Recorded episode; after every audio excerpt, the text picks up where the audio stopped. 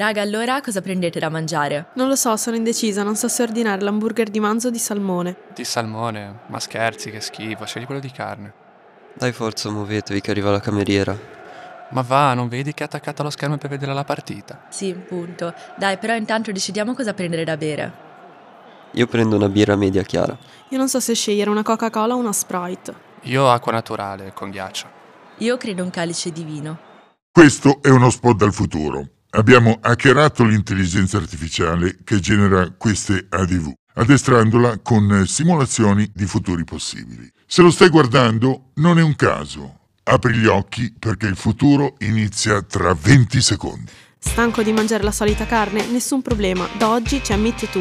Con Meat Tu, macchina che produce carne coltivata in laboratorio, potrai finalmente assaporare una nuova esperienza alimentare. Disponibile da martedì 16 ottobre 2040, giornata mondiale dell'alimentazione. Ma vi pare che debbano interrompere la partita per sto spot pubblicitario? Sì, infatti. Ma poi comunque voi ci credete davvero a quello che hanno appena detto in tv? Ma poi scusate, perché pensare già al 2040? Boh, spero solo che questo futuro non si avveri, non mi piacciono neanche gli hamburger vegani. Ma va, raga, sono tutte bufale, vogliono solo farci un lavaggio del cervello per guadagnarci di più. Beh, forse perché non sapete che se continuiamo a mangiare carne ogni giorno, nel giro di qualche anno si presenterà un'estinzione animale di massa. Ecco, è arrivato Einstein. Caspita, questo è davvero molto rassicurante. Dai, raga, basta, lasciatelo parlare, magari lui ne sa qualcosa. Infatti, mica me lo sono inventato. Non avete sentito che per far fronte a questo problema gli scienziati hanno già progettato da anni la cosiddetta carne coltivata? Veramente? Ma sai anche come funziona? Ma ragione, sarà fabbricata in laboratorio per mezzo di cellule artificiali, no?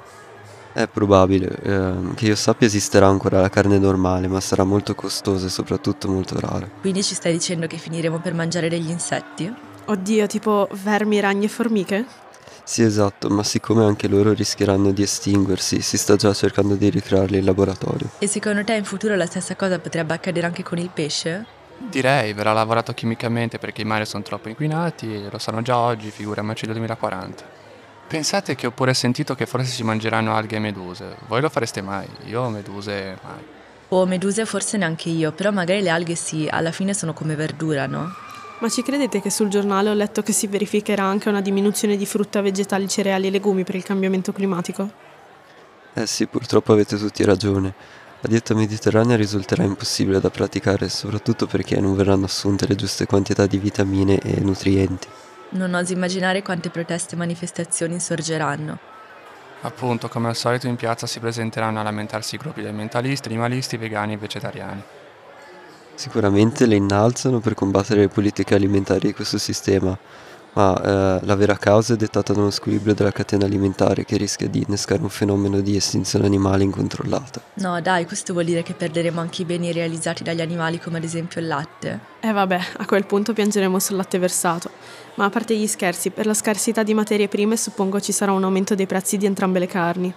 Non poniamoci il problema, tanto ormai quei soldi che ci ritroviamo non potremo permetterci la carne vera. Giusto, ma anche l'altra costerà parecchio perché sarà realizzata con dei macchinari molto innovativi. Dite che sono quelli dello spot? Presumo di sì, e saranno proprio quelli a far aumentare il costo finale del prodotto. Io che studio scienze politiche sono convinto che si cercherà di rassicurare la gente promettendo politiche di diminuzione del prezzo degli alimenti. Non lo so, spero solo che queste leggi possano tutelare non solo l'essere umano, ma anche gli animali.